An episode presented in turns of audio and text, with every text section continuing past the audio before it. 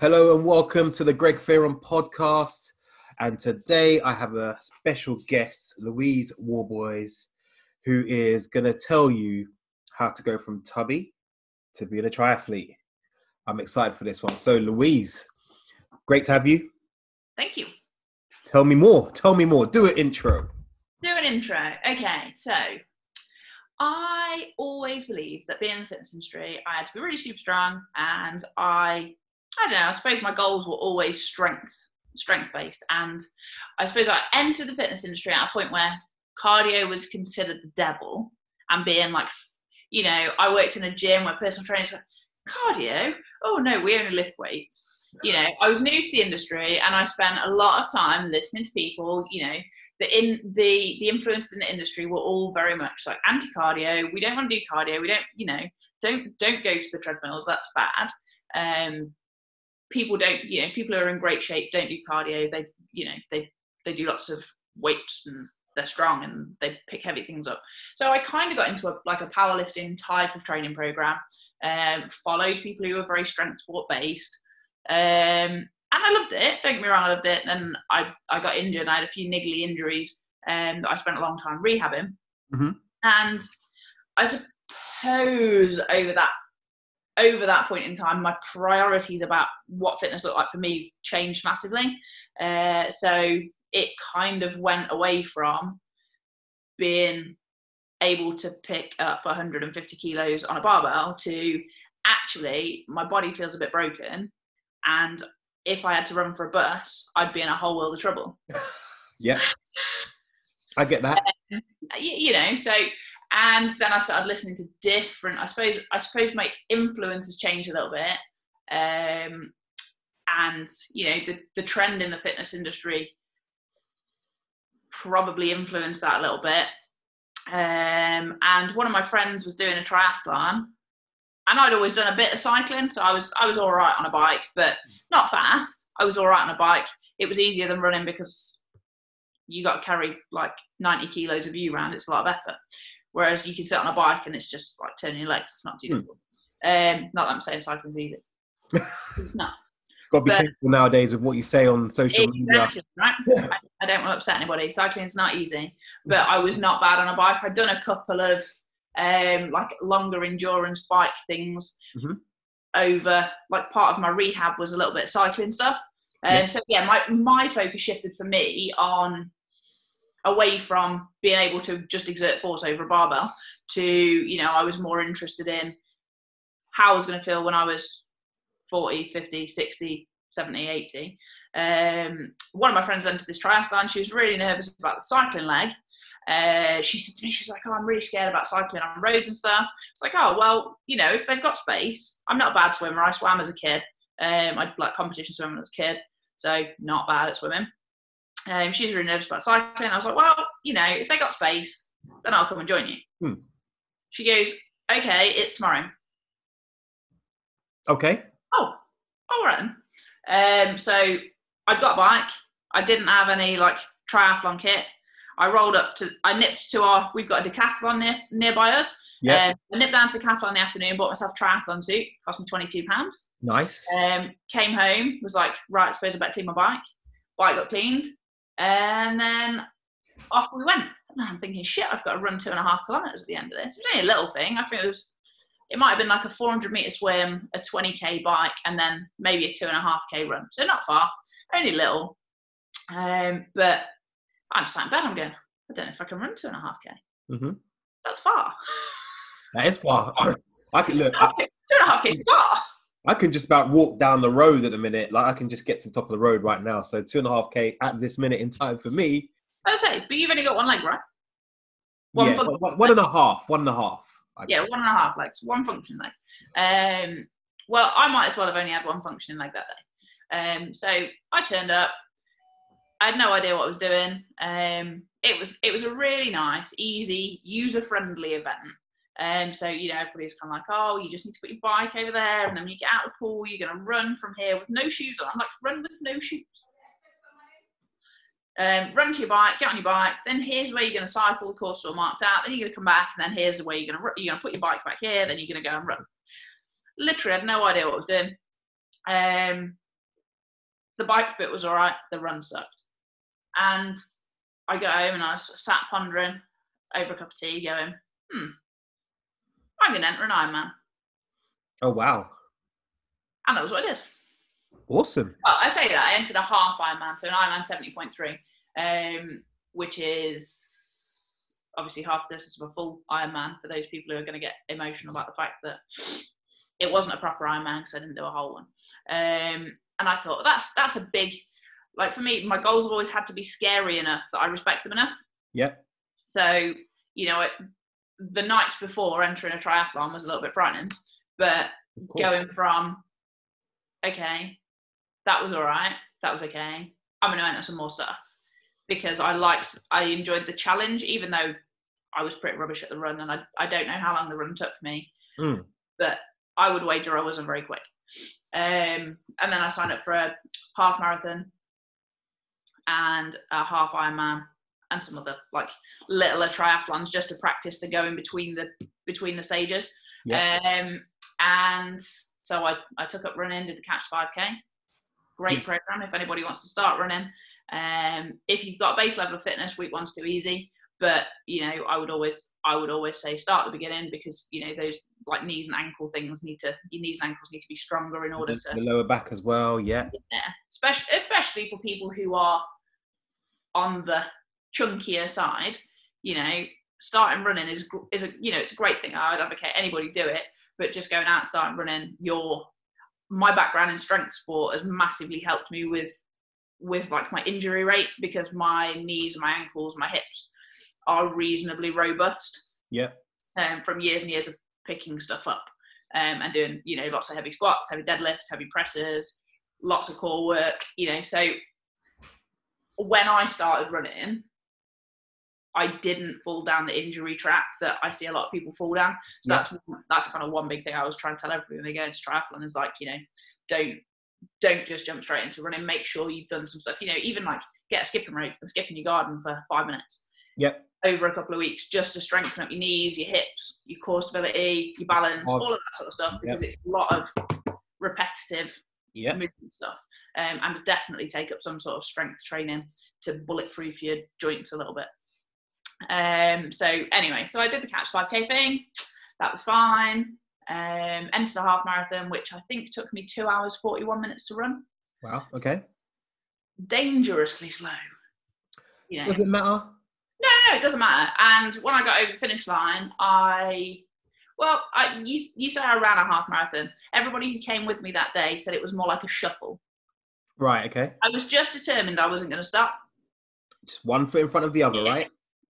Yeah, so I'd done the couch 5k, and I'm like, right, I'm going to run a half marathon now. Mm-hmm. Okay, so turned up two hours 41 minutes. I was really, I was really pleased. Like, I was absolutely elated with two hours 41 minutes. I was stoked. I thought, okay, well, I've made it 13 miles. I know now that I can cover the distance that sits at the end of the Ironman, like the half Ironman run.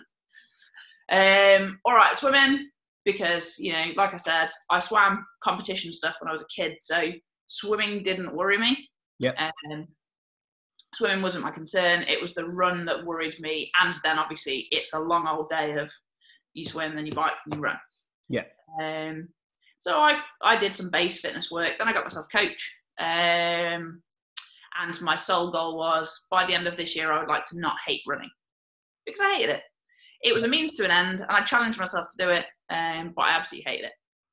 So got a coach who programmed me some cycling stuff. Um, then it got to it got to probably about March time, and I thought, right, I better attempt some open water swimming because Ironman, uh, all the triathlons I'd done were all pool swimming. Right. So- yeah. Like, right, I'll go and do some open water swimming. Turned up, easy. Thought I'm gonna get in, gonna get in the water and I'm just gonna go for a swim, like I've been doing in the pool for the last six months. Yeah. I got in the water and had a near near on. It's the closest I think I've ever come to having a panic attack. Wow. So cold, I couldn't breathe. Yeah. Why would you do that? Why would you want to go in that type? Oh, making, couldn't making me cold. Think about it. I couldn't put my face in the water. Every time I put my face in the water, I was like, can't breathe, panic, can't breathe, panic. Not surprised. Right. So then I, I got out after like this first. I remember. I think I remember posting on Facebook like, I thought I could swim. Shit, I can't swim. We have a problem. Mm. Um, how am I going to swim? like a mile and a half in open water when I've been in the water for approximately an hour and managed about 300 meters. It was devastating. So I'm I'm there, like there's all these really pro, like professional looking guys with their their really impressive swim hats on from all the races they've done, and there's me doing like old lady breaststroke with my head above the water like this. Going, Doggy paddle. So I got out of the water and felt really, really, really shit and defeated. Anyway, I went back like week after week after week, and it did get easier. Got easier as the water got a little bit warmer as well. Yeah. Um, I found stuff like earplugs really helped because I felt really dizzy and disorientated. Um, oh, I also don't like fish. Why? They, I don't know. They just make me a little bit uncomfortable. Like Okay. I'm fine with swimming and I'm fine with open water swimming, but when if you see a fish in the water, I'm like, "Huh, is it a shark? Is it going to get me? So when you go and swim in a lake, there's lots of fish. Mm. Um, and then somebody told me I need to be prepared for jellyfish, which I'm really scared of. Um, when you swim in the sea, I'm like, of course. oh, Yeah. okay. yeah, well, that's, that's that makes sense. Yeah. yeah. So I'm like, right, okay, fair enough. So getting over the swimming thing was a massive thing for me. Mm. Um, massive, massive, massive thing. Because in my head I was like, oh, I can swim, I can swim. The swim will be no bother. Practicing the pool, practicing the pool, practicing the pool. Turn up, didn't know what swim was like. Oh, can't swim. Um, Weymouth, the Ironman I entered was a sea swim. Right. Yeah. Jellyfish. the jellyfish. Um, I- and then you know the running stuff. It was just about turning up, putting in the effort. And as I got lighter, I didn't get lighter because I was running. I got lighter because I was dieting really hard. Just to be clear on that. Can I can I just jump on that? point? Yeah, go for it. Say it again for people. I didn't get lighter just because I went running a lot, and just because I cycled a lot, and just because I swam a lot. Because you can still put weight on doing all of those things if you eat like a dickhead. I like it. So I was dieting really, really hard. Um, you know, my my aim was to get to probably I was about 90 kilos, I think, when I decided. No, I wouldn't. I maybe I heavier than that. Maybe I was 92 kilos, something something in there. Yeah. 19 change. Um, when I decided I was going to take on this like Ironman thing, and I was, I don't know. I think I'd have been pretty. I think in my head I was like, if I get to 75 kilos to race, I'll be pretty happy. Hmm. Um, because 15 kilos is a decent amount of weight to shift. Um, and still, the other thing I've got like it's my coach in my ear going, you need to fuel your performance, you need to fuel your performance, you need to fuel your performance because his goals were to get me to, you know, Go faster. to turn Oh. up and go quicker. Yeah. So he's like, oh, you need to eat this, you need to eat this. So, so it wasn't a case of when I say I was dieting really hard, I wasn't eating 1,200 calories a day. No. You know, I was sitting somewhere around about the 17, 1,800 calories on like low volume days, and then up to somewhere like two, two, two and a half thousand calories on really high volume days. Yeah. So definitely, definitely, definitely was not dieting on 1,200 calories a day, um, because that's rubbish, and there's Miserable. no reason to do it unless you're like a 40 kilo woman. Um, it's just poo. So yeah, diet really, really hard. Process was, you know, as diet and processes go, you know, you just kind of have to suck it up. Um, and diet, diet's pretty, diet's pretty challenging. One of the things that really stuck with me was something that came out of James Clear's um, Atomic Habits book. Oh, So, yeah. so adopting the personality or the persona of the type of thing you are doing. Yeah. So, so in my head, I'd gone from a McDonald's eating powerlifter who was really strong to okay, in my head now I'm a triathlete, so I'm gonna eat like a triathlete. So I'm gonna, you know, I'm and that and that I think was how I overcame a lot of you know, so all through my life I struggled with like weight things, comfort eating, emotional eating, all that sort of shit. So so I had to find a way to get from where I was to where I wanted to get to. Yep. Um, and that that one thing that came out of that Atomic Habits book that really that really kind of hit home, or it might not even have been out of Atomic Habits, it might have been before Atomic Habits. It might have been a web shop, a webinar I'd been on. Um, but you know, the, the thing that he said was adopting the persona of the thing that you're doing helps to kind of just siphon out all the noise. Um, so I ate like a triathlete, you know. I- Right, it, it wasn't an exciting diet. I did the same thing day in day out because it worked Consistency, right? it's consistent, but it saved me brain power. Yep. Um, you know, and everybody goes, "Oh, that must have been so boring." Like, nah, but different flavored rice some days. Uh, But that's a really good question, right? That's a really good thing because a lot of people say, "Oh, eating healthy is boring." But let's be honest, most people, if you look back at their receipts for the last 10 years, they eat the same things anyway. Yeah, most I I can't read a statistic somewhere that most people gravitate around the same thirty foods. Yeah. Um, but you know, like I, I've always been a big fan of intermittent fasting, so I historically don't eat breakfast. Um, I would pick up something like a bagel or eggs or beans on toast or something for lunch pre-training, and train in the afternoon because that's when my like my downtime is. And then I'd have something like rice and vegetables and I was vegetarian at that point, um, so I was eating corn, like a lot of corn, rice and vegetables, and like a corn thing. Um, not because I want to be Mo Farah, um, although I'd like to run that quick. Uh, so anyway, weight loss continued, training continued. There were days that sucked really hard. Turned up to Weymouth on race day. Oh no, turned up to Weymouth the week before to go for a swim in the sea. Yeah. First time I'd ever swum in the sea. A week before I was racing. So I I had a chat. I joined a Facebook group of like sea swimmers who were really really helpful. They gave me loads and loads of advice. And I'm like, I'm going to drive down to Weymouth today. I'm to swim in the sea. I'm to then I'm to get out. I'm to do the bike course, and then I'm to drive home. That was the plan. So drove down. I went twice actually. I did the bike course a separate day. I was originally to do both same day. Um, and I met this guy who was part of this Facebook group, and he was like, "I'll just take you for a swim across the bay." And it was really, really calm. It looked like a lake. It was really, really smooth. So we swam out, turned around, swam back.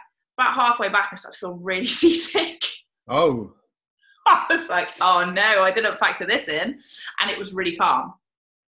Oh, so it was like it was like the motion of the water, even though it wasn't big waves. It, Yeah. I was I was properly dizzy. By the time I got out the sea, I was like, Whew. there's the motion of the ocean. Yeah, yeah, that's the one. Um, it's really clear. You can see the bottom, which I don't necessarily think helped because you could kind, you were kind of bobbing along. You could see like different stuff passing by. Um, so anyway, got out of the sea. Um, felt a little bit off, off kilter.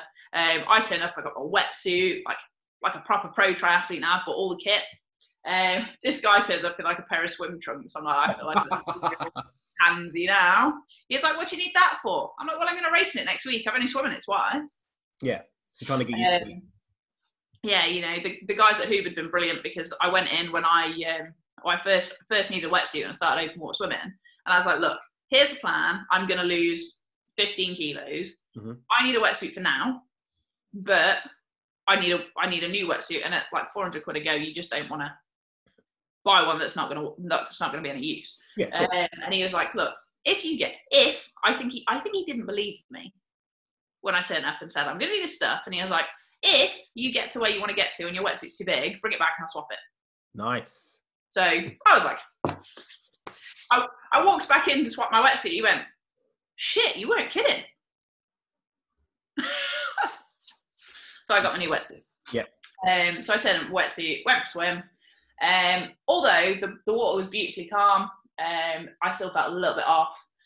So, but at least I knew to be prepared for that. So I got myself some travel sickness tablets. I thought, uh, yeah, travel sickness tablets, because I thought, well, at least on race day, I Mm. can pop a couple of them and hopefully I'll be all right. Don't want to get off and be like this. I'm wobbling about like a fish on my bike when I finish.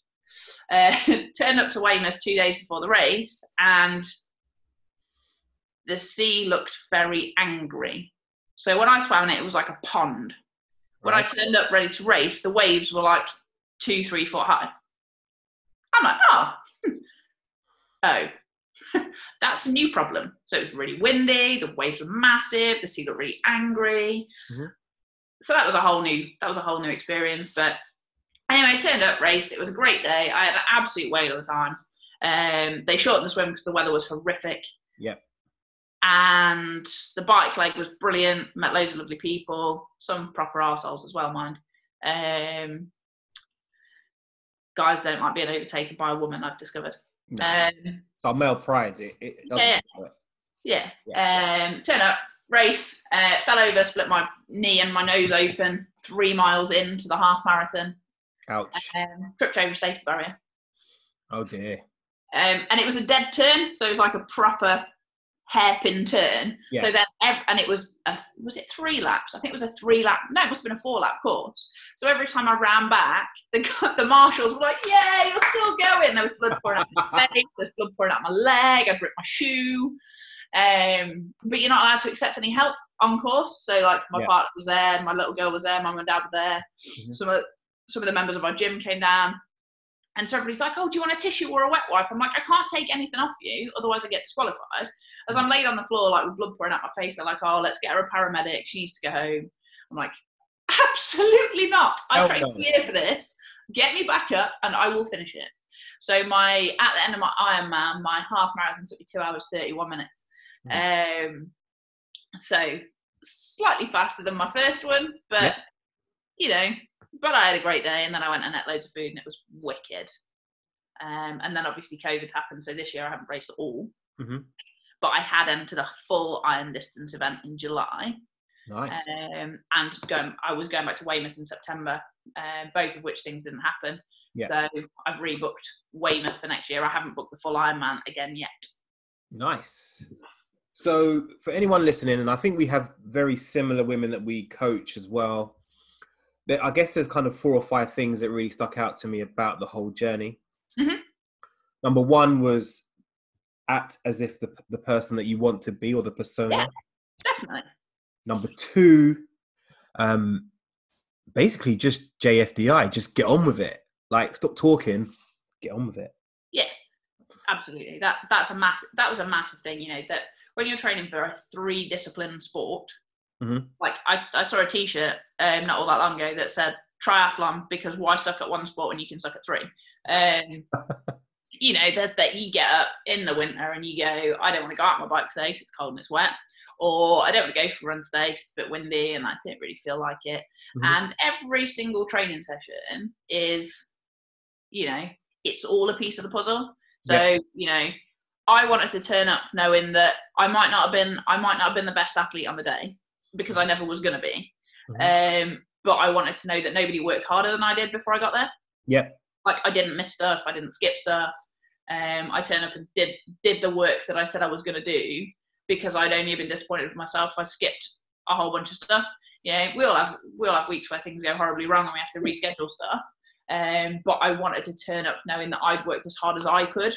Yep. Um, to to be the best I could be on on the day that I raced, I suppose. Um, so that I could have a nice day. No, that makes sense, totally.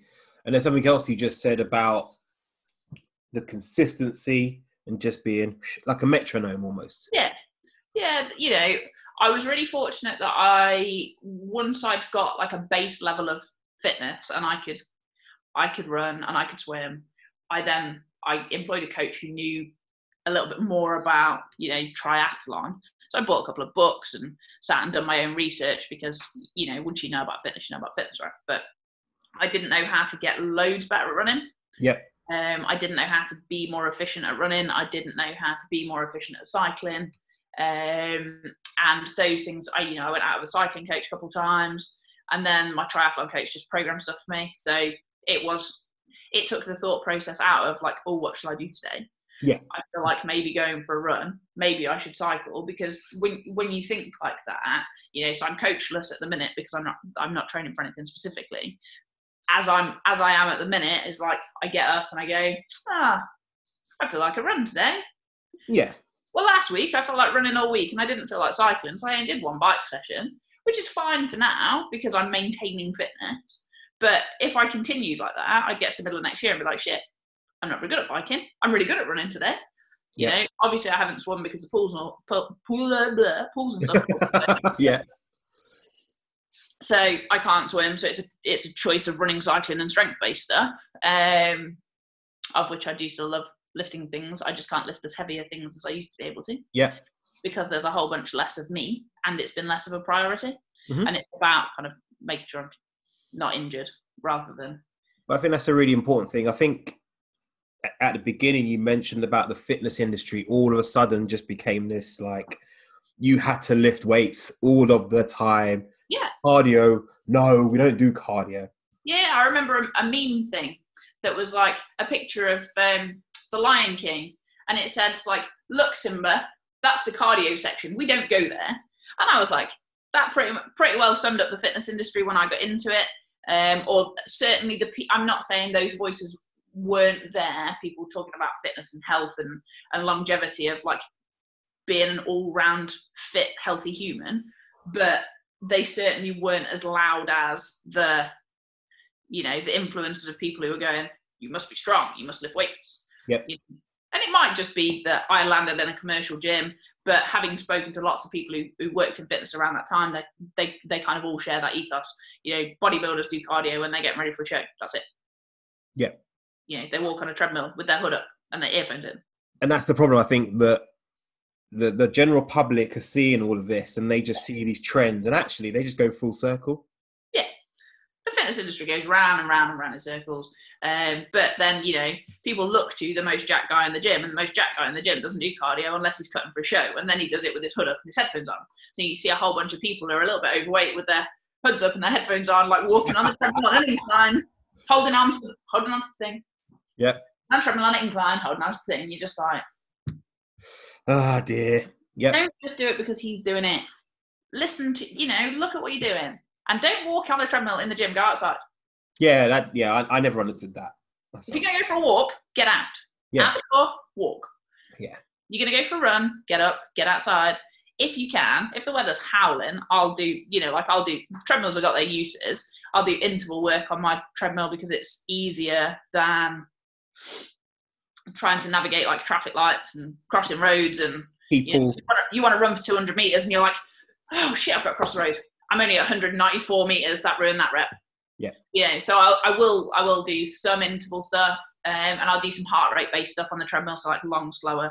Um, but yeah, treadmills treadmills have a place, and it's not for walking. Get outside, go do. Exactly. I never understood the walking on the treadmill, but yeah, like you say, they ha- they all have their place. Yeah. Um. So the other thing then you mentioned was, and this is a really big one for the kind of ladies we look after, is that you didn't lose weight just because you were running lots. No, Like, why do you think people believe that? um, because they see skinny people run. Mhm. You, you know, more often than not, the people that you see who are running are slim people that no let me let me rephrase that massively actually people that you see who look like they're having an easy time of it running are lighter so i would still now not describe me as a runner. Mhm. um i don't have a runner's physique. I'm short and stumpy. Um i tell everybody that. I've got too much i've got too much thigh to be like a, a good long distance runner. Um but you know you see like long lean people running they're not necessarily jacked but they're slim. Yeah. you know i wouldn't necessarily say they're toned.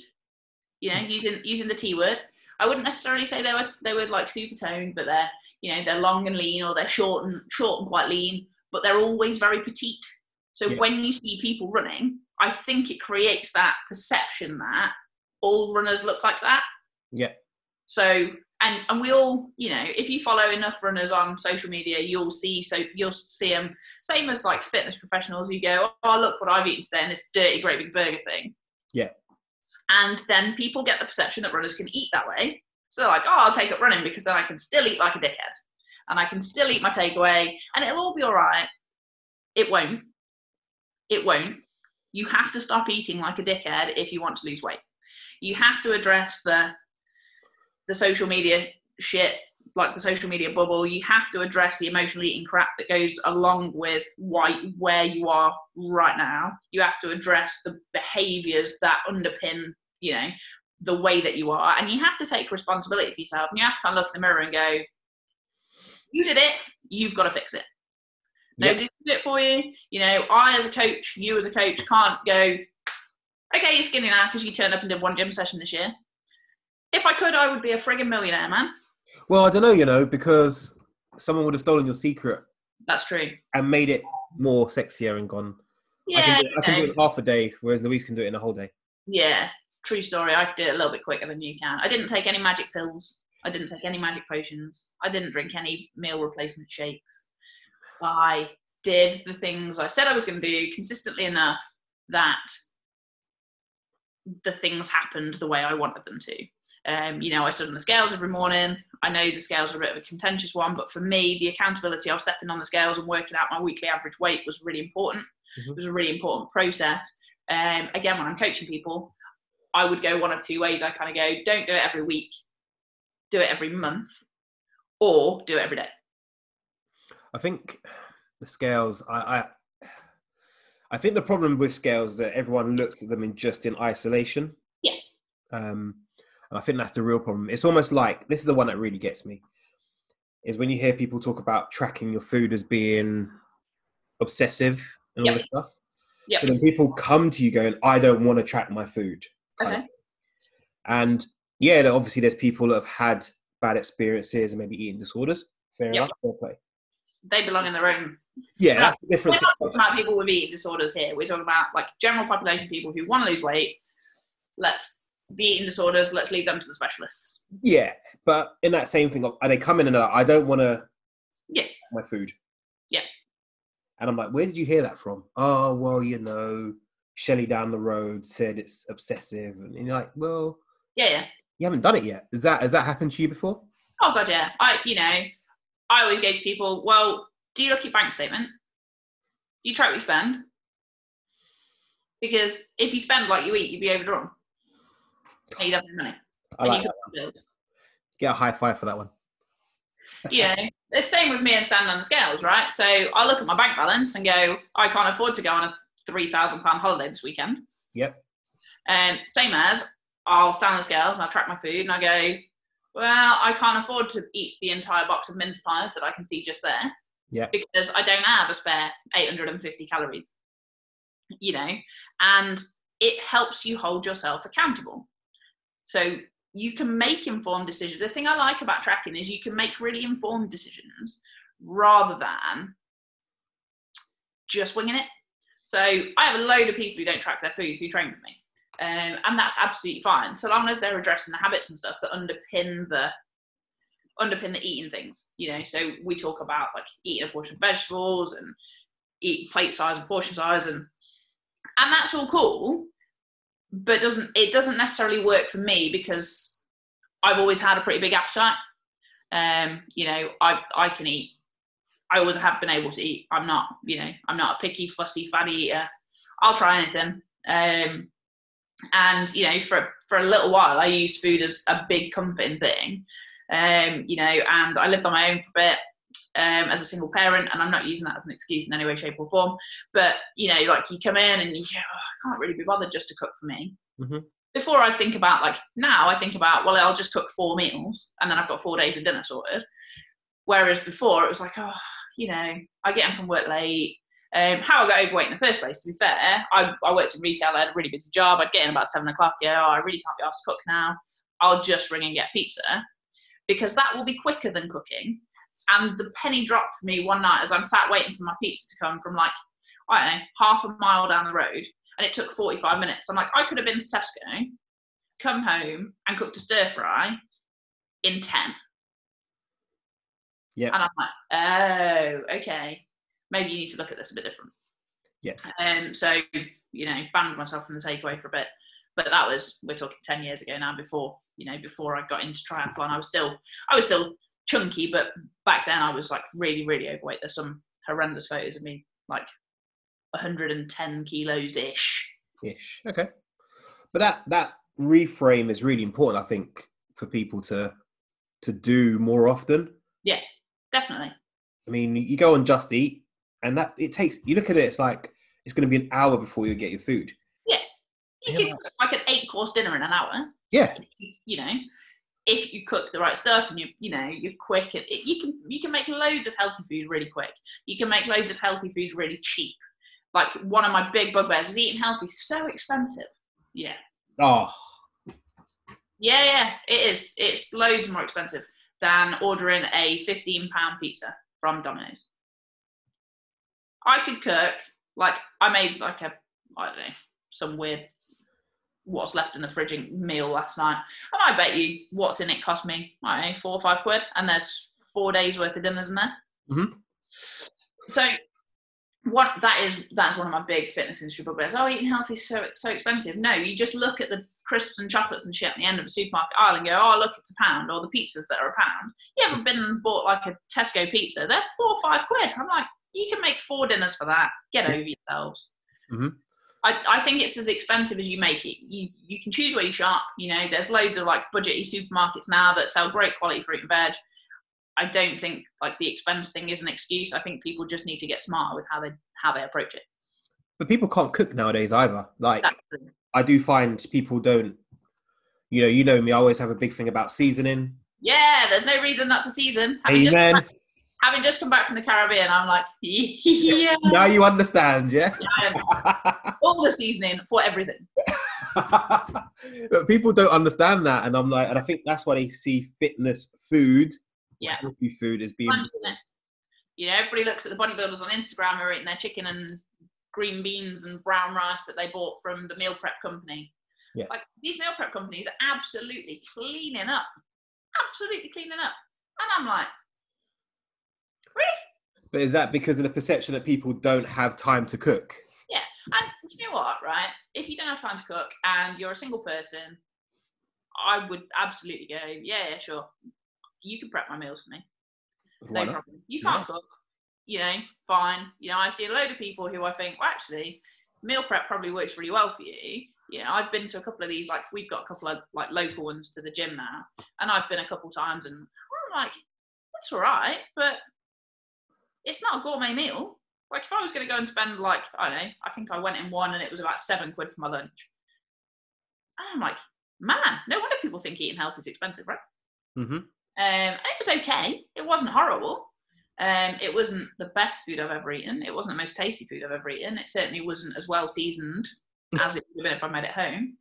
Yeah. Um, you know, because I don't know. I, I think people just anticipate. You see the you see the bodybuilder types again. It's that like who's the most jacked woman in the gym or the most jacked guy in the gym, and you watch them eating out of their Tupperware containers. So you you must eat out of Tupperware containers. You must eat cold chicken and broccoli and rice, or cold chicken and green beans and rice, or tilapia because it makes your skin look thinner, or some bullshit that the bodybuilder. they still do though. There are still people that do that. I've never heard that one. That's a new one for me. Thank you. I'm sh- I'm I'm trying to remember who it was, and I was like tilapia because it makes your skin thinner. What? Yeah. Makes it look more translucent when you when you're on stage or something. So what you can see my insides kind of thing. I no, I mate, but no idea. But I I remember I remember hearing this like fish thing and going. But then all the bodybuilders in the gym were eating the same fish, and I was just like, "That's how it starts." Yeah. Because the most jack guy in the gym's eating tilapia because he wants to look better on stage, so everybody else is eating tilapia. Which is why like the hit, the kind of the trend of hit, which just won't go away. Just won't. Just what I mean. Hit do- hit jars me something chronic, not because if of it not being useful, but like we were doing circuit training back in the day. Yeah. And it, it's just the same thing, and it's like, oh, Yeah, I I do think right. I worry that HIT is marketed so particularly looking at like the online programs that I've seen a lot of over the last couple of months because everybody's locked down at home. You know, like the I don't want to bag on Les Mills, but Les Mills online programming. Um, what's the jumping around shave that dude? Insanity. Yes, Um, and that type of a type of a thing is marketed to people who are too self-conscious to go to the gym, Mhm. and people who are probably in their houses looking at all these like beautiful bodied people going, "That could be me. That that could be me." And then they do it for a little bit, and and the problem is because there's nobody there, kind of going, "Ooh, Sharon, that lunge looks a bit dodge." Before five minutes have passed, like Sharon's dislocated a shoulder, or she's got like a really niggly ankle injury, Yeah. or and then they go, "Oh, exercise just isn't for me." yeah, Like they've paid a hundred and something pound for this thing, and and it's that thing, isn't it? It's these these programs will tell you their success rates, they don't tell you their failure rate. Um, and the you know the, the biggest thing with all that like hit stuff is is everybody wants to make it jumpy around. Like for most people, just like doing a squat, bodyweight one, standing up, sitting down, standing up, sitting down, is plenty to Mhm. start with. If you're if you're starting at like the rank rank beginner, I'm a little bit, I you know I'm overweight and I just need to start doing something. yeah, I think hit gets romanticized and you know they've seen the biggest loser and people sprinting on treadmills and doing hit training and puking in the gym and crying and and they so desperately want that to be them. They're like, okay, I'll do it, I'll do it. So they part with all this cash. Program comes, they do a couple of weeks, and they're like, Can't do that. No. like I did a Jillian Michaels DVD when I was 110 kilos. After the warm up, I sat down with a cup of tea and biscuits because I was knackered.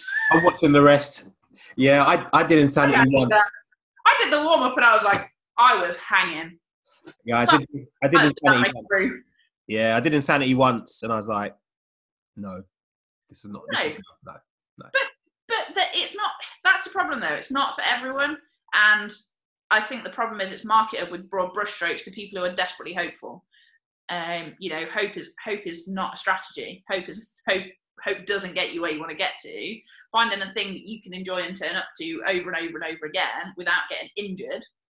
That's the big thing with like the hit market is like it's all jumping around stuff and It burns fat. punishing, punishing and attacking and jump at this and insanity this and attack that and whatever. Eat that and break that, burn that fat. Oh, shut Yeah. up. and that stuff really grates on me because actually, like, I don't think I could. I don't know. I don't know. I, I'd say I'm reasonably fit, but I don't know that I could get through an insanity workout without like crying or puking or feeling really, really shit.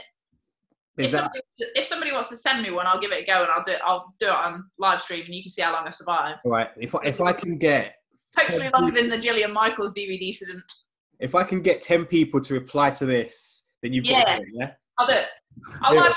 on Facebook and you can watch me die. It's, All right, cool. I, I can't wait. you know, and I, I would say I'm reasonably fit, but I watch some. I like I watch some of the adverts and go, Mm. nah. Yeah, it's a little bit like spinning as well. Like I think um, spinning obviously seems to be quite glamorous now. You got Peloton, the rest of it. Yeah. I'm, I'm still looking at people with, you know, their seat, their pedal to their seat isn't done properly. They've already got hip and glute issues and lower back issues, knee problems. I'm like, oh, And Peloton. Oh my god, how expensive! Hmm. I was like that. My racing bike didn't cost as much as a Peloton bike. and it's and then they end up as being like clothes pegs. yeah, yeah, yeah, yeah, yeah. We've all had a clothes peg exercise bike. Oh, yeah. Or a Yeah. In fact, I might have had two. Fair enough. Got rid of it. I'm like, I'm not going to use that anymore. Oh, I had a vibrating plate as well. Oh, the vibrating plate. Yeah, melts fat. I had a vibrating plate too. Yeah. There's nothing you stood on it eating crisps. Exactly that. Exactly that. So just tell people as well, like where you where you're based and how your gym looks and So I'm based in the Midlands, um, in a dark, currently dank uh, Nottinghamshire town. Um, we've got a little personal training facility. We run semi-private and then sort of larger group personalised training, um, with a focus on strength and fitness and mobility. Mhm. Um, because as I've as I've developed my own kind of sense of personality, I suppose, in the fitness industry, um, I'm more comfortable with like what my definition of fitness looks like now. Mhm. So once upon a time, I was kind of largely influenced by the people around me and what the fitness industry trends were doing, and you know, and while I'll still I'm still aware of what's going on in the fitness industry because it would be silly not to be. I'm I'm really clear now about you know the people that train in my gym will be able to get up off the floor when they're old. The people in my gym will be able to take on, you know, if they wanted to go and walk up a hill, they they wouldn't stand at the bottom looking at the hill going, I don't know that my body could get me up to the top of there. Um, you know, if people want to go for a run, then they'll learn to run, but they'll learn to run in a way that will help them manage their injuries. Um, and you know, but ultimately, we still have a massive focus on structural strength because strength training is really important. So we try and balance all three elements of of that into, I suppose, some sort of program that aligns with their goals. You know, so if people want to run, we'll teach them to run. Um, I did think it was really ironic this week because I was out teaching people to run. I'm like, how have I ended up teaching people how to run? well, you probably have more- One point on learning to run, though, right? That's massively, massively important and underplayed. Stop trying to run so frigging fast. Like when you start doing the Couch to 5K program and you've got to run for 30 seconds, you don't have to run for 30 seconds like Linford Christie. You have to run at a level that you can still talk, you can still breathe, because it's going to take you to, you've got two minutes then, or however many minutes to recover. And if you're still blowing out your ass after two minutes because you're not fit and you're not a runner and it's all new, the second time you do it, it's going to feel like shit. And then the third time you do it, it's going to feel even more shit. And by the time you finish, you're going to hate running because you can't do it. And you just fulfill that circle of, I'm not very good at exercise. Like, start out flipping slower. If you start out slower, you're developing your aerobic system. Even for some people, even a fast walk is better than starting running. Start at, you've got to slow right down. Once you can run or jog or whatever like premise it looks like for you, once you can jog for 20 minutes, you can worry about speed. Once you once you've developed that base level of fitness, sprinting for 30 seconds when you're 15 stone, it's not you're not going to recover fast enough to do it again. And you're going to keep fulfilling this prophecy of, oh, I suck at running. I suck at running. I'm not very good at running. And you'll end up exactly like I was. I hated, hated, hated, hated running. Mm. And everybody I've talked to run the last week, I'm like, right. Because they all train in my gym, I've, they've got a certain base level of fitness. So I'm like, right, we're going to start out with, we're going to skip the couch 5K, we're going to do the Louise to 5K. Um, and we're going to start out running for four minutes because I know they can work for four minutes. We've done loads of stuff. But I'm running with them and I'm like, right, so let's slow right down. And if you can't talk anymore, we slow more. You know, the idea being that you keep a, and by the time they've got to the end of their two minutes recovery, they're well and truly recovered and they're ready to go again. And yes, fine, it's still hard, but it's not as hard. And you get to the end and you go, oh, okay, I did all right today. Big tick. I feel like I might be able to do that again, but with a little bit less rest. So rather than trying to kill yourself just to get good at running, slow the hell down. Slow down. Don't run so fast. I think though that people, and this is a really big thing. I see this with my clients as well. It's like they need to feel like they're top of the class, doing all the all the tough exercises. Yeah, and that's and that's fine. But mm. like, you're not even de- you're not even developing the right you're not even developing the right cardiovascular system if you're running so fast you can't recover in two minutes. Yeah. You know, and I think people miss that point because it's not it, it's not a well known fact like running is good for you, yes. Running, sprinting is good for you if you want to be a sprinter or you want to get faster. But when you're learning to run, you need to run at a conversational pace. So find a mate who's a little bit overweight and wants to learn to run with you. Go for a run together, but go and like chat. Don't don't make it so punishing. And that's the biggest thing that I wish if I could go back two years and go, I'm going to learn to run. I would have learned to run and enjoyed it far more Yeah. knowing knowing now what I know. Um, but every, everybody wants to run too fast, and I'm like running with people going, just slow down a bit. They're like, oh, I need to stop and walk now. I'm like, no, you don't. You just need to slow down.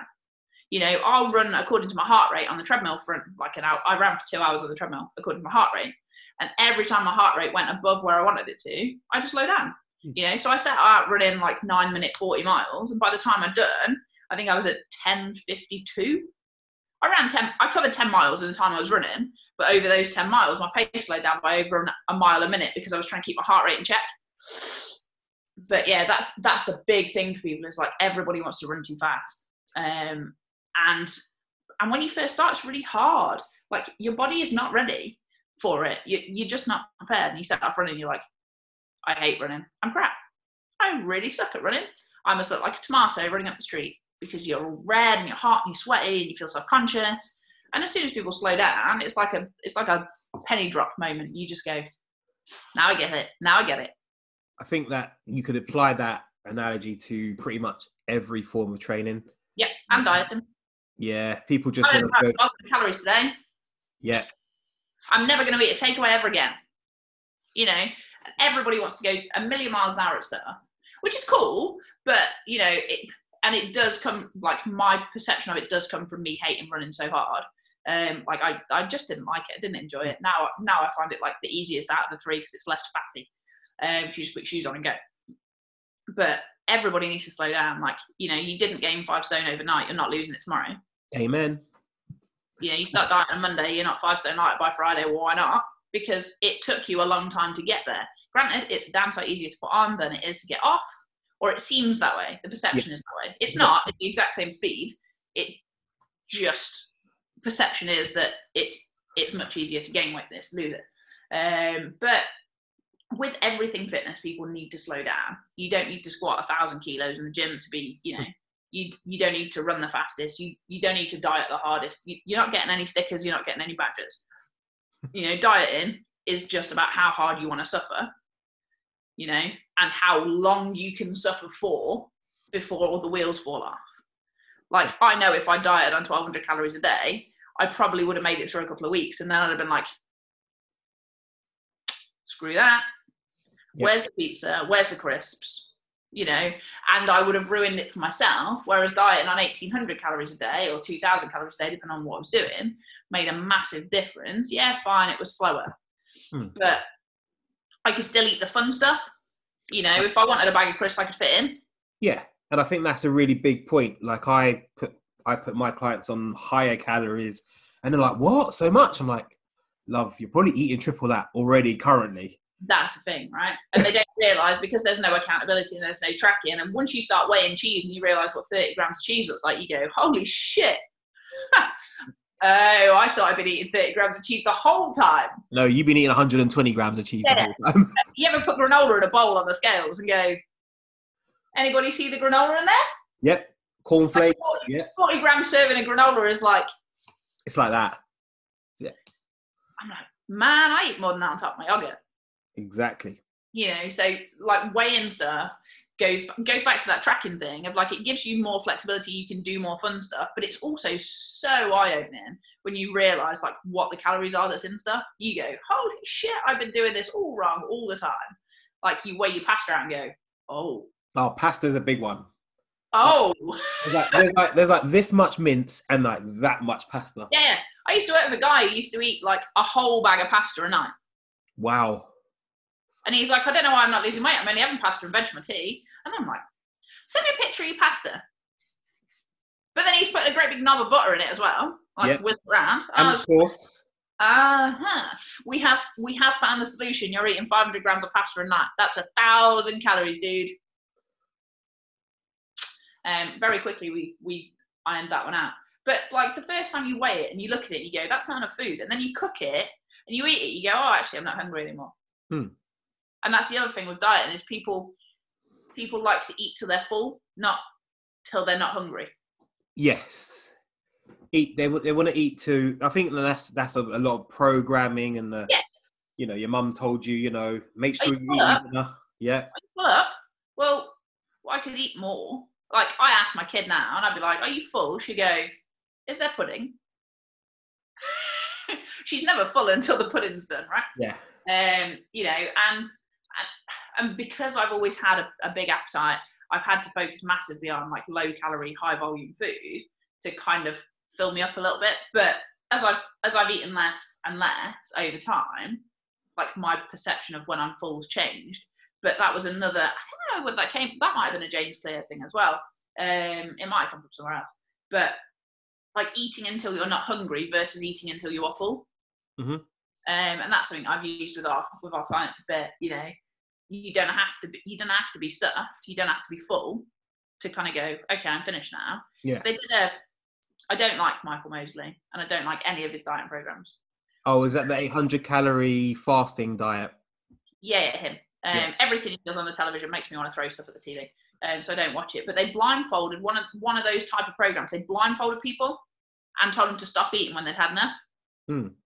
And what was really interesting is the table next to them, they had people who were sat no blindfolds on, eating the same meal, and everybody sat at that um, that other table ate more food because they could see it. Because you eat a lot, like you eat a lot with your eyes. It's Right, yeah. perception driven. Like I grew up in a house where you've eaten. Oh, well done, you've eaten all your dinner. Go and get some pudding. Yeah. Not hold up, you left your pasta. You can't have pudding now. So almost stopping stopping eating is a condition. Is it's that conditioning thing, isn't it? It's like you're almost punished because you didn't eat all your dinner. So you can't have pudding because No. you didn't eat your dinner. No. So you've got to eat it all off. Yeah. And and you can't save it till tomorrow, can you? No. No, no, no. You got you got to clear your plate when you're a kid. Um, you know, I've tried I've tried so hard having you know having a daughter myself now to not implement that and kind of go, you know, if you've eaten your dinner and you want a yogurt, that's okay. If you've left some pasta, I'm okay with that. Just eat until you've had enough. Um, because obviously it's it's one of those things, isn't it? You, you kind of learn by by things that you've realised were, were, problems for you. You Yeah. know, I'll still eat my I'll still eat all my dinner. Yeah, of course. Whereas she'll eat and she'll go, I don't, really want any more. And I'm like, okay. Fair enough. Whereas I'm like looking at my plate going, Mm, is there better, more? better finish that. Yeah. awesome. So just tell the listeners where they can find out more about you if they want to know Oh, more about yeah. your journey. Where can they find me? I am on Instagram. I'm trying to be more consistent with that. Um, Louise Worboys Fitness on Instagram. I'm trying to be more consistent. So if you listen to this and you haven't seen me post, you can message me some shit. That's fine. Um, and I'm on Facebook, Louise Worboys Coaching. And then we've got the gym. Obviously, the gym website is the Factory Fitness. Um, you can find you can find some bits about me on there. But Louise Worboys Fitness is kind of where I'm trying to share like my journey and the I suppose the the unglamorized version of like what the fitness industry looks like. You know, so on days where I don't want to don't want to do stuff, I'll tell people I don't want to do stuff. On days where I've eaten like a dumbass, I'll tell people I've eaten like a dumbass. Um, you know, and, and trying to trying to make it so that the the fitness thing is more not more accessible, but you know, like I won't just post pictures of me eating burgers and wearing bikinis and like running in. uh, What was my thing that I posted last week? That was Oh, the one you got, the one you posted this morning or a couple of hours ago was brilliant. Yeah, The girl fishing with like his little. fishing rod. Like she stood there and like her ass is hanging out. She's holding a fishing rod, and the hashtag is running. I'm like, who runs with their ass hanging out, and who carries a fishing rod when they run? You'll be surprised. I reckon if you Google it, you'll find it. I'm gonna I'm gonna go and buy a fishing rod. I'm gonna go out for a jog with my ass hanging out this afternoon. Um, Instagram that, you, it'll go viral. that's it. It won't.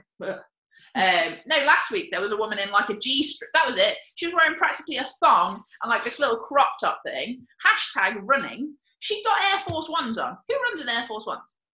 Nobody, because they're heavy as shit. Well, Got some Air Force Ones, and you're not allowed to crease them either. You, to, you can't crease them, so you have to walk like a robot. Yep, dush, dush, dush. Yep. Who's going running dressed like that? And who's going running a thong? That is not comfortable. I've never tried it, so I won't know. Well, I wouldn't. I wouldn't run just a thong. I have run in one.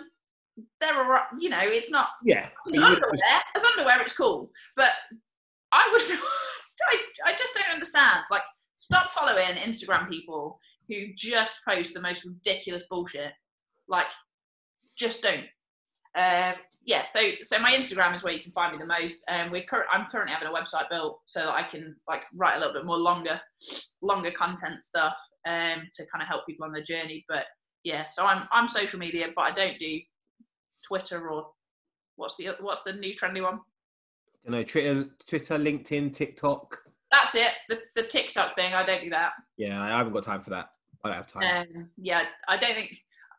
I don't know. I don't think I got enough personality for TikTok, and I don't want to do stupid dances. Um, what's the other one? Snapchat was a thing for a bit. Um, yeah, I haven't got time for that either. Like, like whatever, whatever Gary Vaynerchuk is doing this week, I'm not. Um, I'm, still, I'm still on Instagram and Facebook, and that is it. I'm on Instagram, find me on Facebook. I understand kind of how they work to Mm, a point. Yeah. Um, and then we're having a website built, so awesome, website built, but yeah, and that would be louiseworboys.co.uk. awesome. I think. Well, Missy, thank you very much for coming on and telling, us and sharing your journey. This has been awesome. We'll have to get you back and rant some more. I was going to say, I think we could. I think we could probably just do another hour on fitness industry ranting. Well, maybe that should be in the next the next time we get we get we can hook up and get this on. We will do a yeah, we'll do a we'll do a fitness industry rant. yeah, I've got loads to rant about. Oh well, I, I I'm sure I just sit here and just lie back and listen. Wait, I, I look at your Facebook in the morning and I'm like, ah, we could rant about that together. Yeah, I could rant about that. Because the stuff, you- the stuff you post makes me go, yeah, that's annoying. Yeah, Yeah, I'm, I'm. I'm trying not to be so um, confrontational nowadays. I'm trying to be a bit more zen. Yeah, I know, but I do think I, I do think putting like that message out there of you know there is another way. You don't have to hate everything you do. Exercise doesn't have to suck. Dieting doesn't have to suck.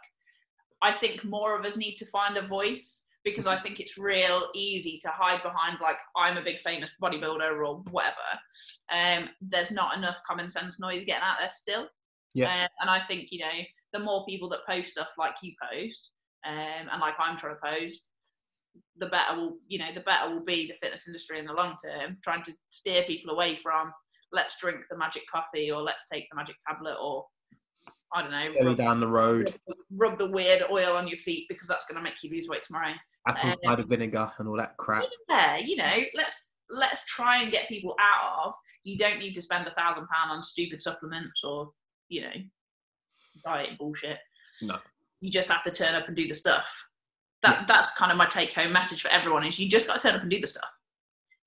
And it won't it won't always be sunshine and rainbows. Some no. days it'll suck, but you turn up and do it enough, you'll get there. And that's a perfect way to leave it. I think that's the message. I like that. Awesome, Missy. Cool. Thank you very much. No problem. Anytime. Thank you very much. And if anyone's listening, you remember to just to message or to leave a comment because obviously we want to see Louise do her insanity on Facebook. So I'm looking for. Don't you thought I forgot about that? I didn't forget. So awesome. So yeah, thank you very much for coming on, Missy, and we'll catch up soon. See you soon. Talk soon. Bye. Bye.